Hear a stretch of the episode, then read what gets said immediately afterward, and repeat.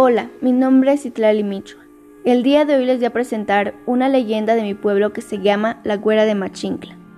Cuenta la leyenda que hace mucho tiempo en el pueblo de San Simón el Alto, Malinalco, México, un señor llamado Pánfilo se encontraba en el monte durante la noche, cuando de pronto vio una mujer con un hermoso cuerpo y cabellera larga, bañándose en una cascada que se encontraba ahí mismo.